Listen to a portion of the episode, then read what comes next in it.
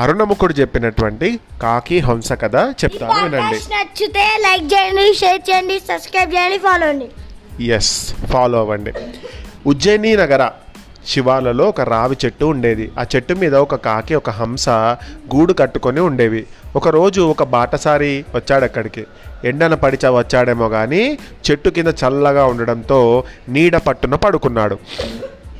అలసిపోయాడేమో వెంటనే నిద్రపోయాడు. కాసేపటికి నీడ తొలగిపోయింది. ఎండ చుర్రున అతని కళ్ళల్లో పడుతుంది. అది చూసింది హంస.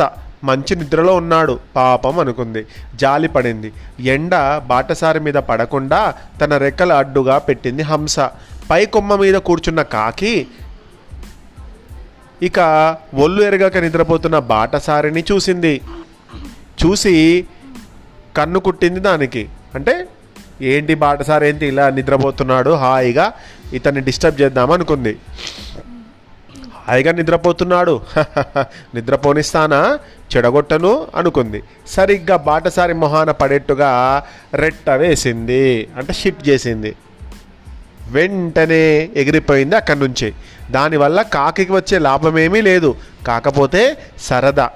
దుర్మార్గుల ఆలోచనలన్నీ అలాగే ఉంటాయి. కయ్యానికి కాలు దువ్వడం కావాలని గిచ్చి కయ్యం పెట్టుకోవడం ఇవన్నీ చేస్తుంటారు దుర్మార్గులు. మెలుకో వచ్చింది బాటసారికి. మొహాన వెచ్చగా పడ్డ రెట్ట తుడుచుకుంటూ ఛీ ఈ గలీజ్ రెట్ట ఎవరు వేసిండ్రు అని చూశాడు. ఇంకేముంది? అక్కడ రెక్కలు చాచి కూర్చున్న హంస కనిపించింది. పాపం హంస ఈ బాటసారికి ఎండ తగులుతుందని దాని రెక్కలు విప్పి ఇలా ఉంటే బాటసారి ఏమనుకున్నాడు? ఈ హంసనే రెట్ట వేసింది అని అనుకున్నాడు. తన మీద రెట్టవేసిన హంసేనని భావించాడు. ఇక బాటసారికి ఎక్కడ లేని కోపం వచ్చింది. వెంటనే తన విల్లు అందుకున్నాడు. బాణాన్ని సంధించాడు. గురి చూసి కొట్టాడు. దెబ్బకు విలవిల్లాడుతూ హంస కింద పడింది. పాపం హంస చచ్చిపోయింది.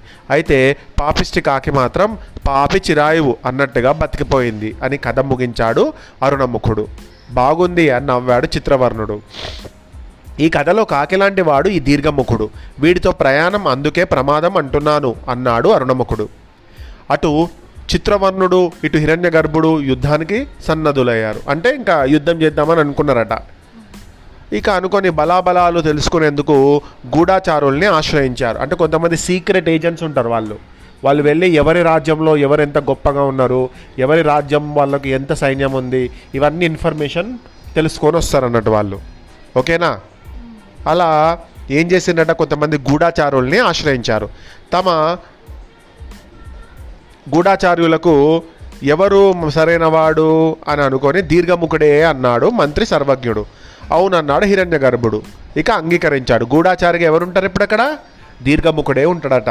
పోయి తెలుసుకొని రావాలి అక్కడ. శత్రువులు ఎలా ఉన్నారు? శత్రువుల దగ్గర ఎంత సైన్యం ఉంది? ఇవన్నీ తెలుసుకోవాలి. శత్రువు పట్ల ఎలాంటి లేజినెస్ పనికిరాదు. చిటారు కొమ్మన ఆదమరిచి నిద్రపోయినంత ప్రమాదం అది. ఎవరిని పూర్తిగా నమ్మకూడదు. మనల్ని మనం రక్షించుకోవడంలో ఇరవై నాలుగు గంటలు అప్రమత్తంగా ఉండాలి. మన ఆలోచనలు వ్యూహ రచనలు రహస్యంగా ఉంచుకోవాలి. నమ్మిన మంత్రితోనే రాజు చర్చించాలి. ఇవన్నీ మీకు తెలియనివి కావు. కాకపోతే మంత్రిగా చెప్పడం నా ధర్మం అన్నాడు సర్వజ్ఞుడు. చెప్పడంలో తప్పులేదు బాగానే చెప్పావు. గూఢాచారిని కూడా మంచివారిని నిర్ణయించావు. ఇక ఆలస్యం దేనికి? పంపించు అన్నాడు హిరణ్యగర్భుడు మంత్రి మరేదో చెప్పబోతున్నాడు. అంతలో అక్కడికి సేవకుడు ఒకడు వచ్చాడు. ఇద్దరికి నమస్కరించాడు. ఇలా చెప్పాడు. జంబూద్వీపం నుంచి ఒక చిలక వచ్చింది మహారాజా. దాని పేరు అరుణముఖుడు. రాజదర్శనం కావాలంటోంది. పంపించమంటారా? అని అడగగానే సమాధానం కోసం మంత్రిని చూశాడు హిరణ్యగర్భుడు కొద్ది రోజుల పాటు ఆగాలని చెప్పు. రాజదర్శనం తప్పక అవుతుందని చెప్పు. సేవకుడితో చెప్పాడు సర్వజ్ఞుడు. చిత్తం అని వెన్నుదిరిగాడు సేవకుడు. చిలక దగ్గరకు వచ్చాడు. రాజుగారు మంత్రిగారు చర్చల్లో ఉన్నారు. రాజుగారిని కలవాలంటే మీకు కొద్ది రోజులు పడుతుంది. వేచి ఉంటానంటే మీకు అన్ని వసతి సౌకర్యాలు అన్నీ చూస్తాం. లేదంటే మీ ఇష్టం అని అన్నాడు సేవకుడు. సరేలే వేచి ఉంటాను. తప్పుతుందా? ఇంత దూరం వచ్చాను కదా. తప్పకుండా మీ రాజుని చూసే వెళ్తాను అని అన్నాడు అరణముఖుడు అతనికి వసతి సౌకర్యాలు నిమిషాల్లో ఏర్పాటు చేశాడు సేవకుడు. వచ్చేసింది ఇక యుద్ధం వచ్చేసింది. వీరులకిది పండగ. శక్తియుక్తులు చూపించిన వారంతా కీర్తిమంతులు అవుతారు అంటే ఎవరైతే ఆ యుద్ధంలో గెలిస్తే వాళ్ళందరూ కూడా జయ హో జయ హో అని పొగుడతారు. చనిపోయిన వాళ్ళు ఇక చనిపోతారు. అంతే కదా? ఇక వీరులందరూ కూడా రాజ్యంలో జరిగేటువంటి యుద్ధానికి సిద్ధం కండి. వాళ్ళకు ఉత్సాహాన్ని యుద్ధం పట్ల ఆసక్తిని కలిగించండి అని చెప్పాడు హిరణ్యగర్భుడు సర్వజ్ఞుడు అలాగే అన్నట్టుగా తలూపాడు. యుద్ధం అనగానే హుషారు వచ్చింది రాజుకి. యుద్ధం కోసం ఎదురు చూస్తున్నట్లుగా అనిపించాడు. గమనించాడది సర్వజ్ఞుడు. ఇలా అన్నాడు. సామదాన భేద దండోపాయాల్లో దండోపాయాలు అంటే ఇవి సామదాన భేద. అంటే ఇవి మూడు టెక్నిక్స్ అన్నట్టు. మంచిగా చెప్పి చూడాలి. మంచిగా చెప్పకపోతే కొట్టి చూడాలి. కొట్టి కూడా వినకపోతే ఏం చేయాలి? యుద్ధం చేయాలి వాళ్ళతోటి. అయితే దండోపాయం ఆఖరిది. అంటే ముందు మూడు ఉపాయాలు సామం దానం భేదం. ఫలించకపోతే అప్పుడు యుద్ధానికి మనం సన్నద్ధం కావాలి. అయినా మనం కారణం అయినట్టుగా యుద్ధాన్ని మనం మొదలు పెట్టకూడదు. అవతలి వారే మొదలు పెట్టడం అన్ని విధాలా మంచిది. రెండు వైపులా ప్రజల సానుభూతి మనకే ఉంటుంది. ప్రజల సానుభూతిని సంపాదించిన వారిదే గెలుపు. ఇది జగమెరిగిన సత్యం. అవునవును అన్నాడు హిరణ్యగర్భుడు. యుద్ధంలో గెలుపోటములు దైవాధీనం. ఎవరు గెలుస్తారు ఎవరు ఓడిపోతారనేది ఆఖరి వరకు తెలియదు. యుద్ధం వచ్చేదాకా అందరూ వీరులే. యుద్ధం వచ్చాక తెలుస్తుంది. అసలు వీరులు శూరులు ఎవరన్నది. అయినా కూడా ఎంతోమంది చనిపోయే యుద్ధాన్ని నివారించడం అన్ని విధాల మంచిది. యుద్ధం వరకు రాకూడదు ఎవరు యుద్ధంతో పని లేకుండా చిన్న చిన్న ఉపాయాలతో పనులు చక్కబెట్టుకోవాలి. పెద్ద బండరాయిని కొండ మీదకు ఉపాయంతోనే కదా చేర్చేది?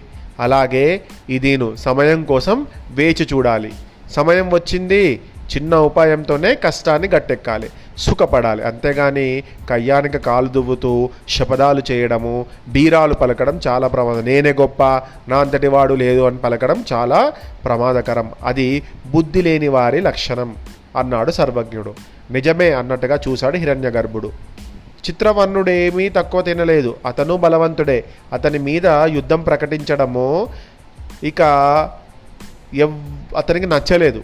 ఏంటి? ఎవరో నా మీద యుద్ధం ప్రకటించడం ఏంటి? నన్ను అంత పిరికివాడని అనుకుంటున్నారా? రమ్మను యుద్ధానికి తేల్చుకుందాం అని గట్టిగా అన్నాడు. మహారాజా మీరు అనవసరంగా తొందరపడకండి. ఇలా చెబుతున్నానని మీరే మీరేం అనుకోకూడదు. ముందు మనం ఒక కోట నిర్మించుకోవాలి. కోటలో ఉన్న రాజు బయట వంద మంది శత్రువుల్ని ఇట్టే ఎదుర్కోగలుగుతాడు.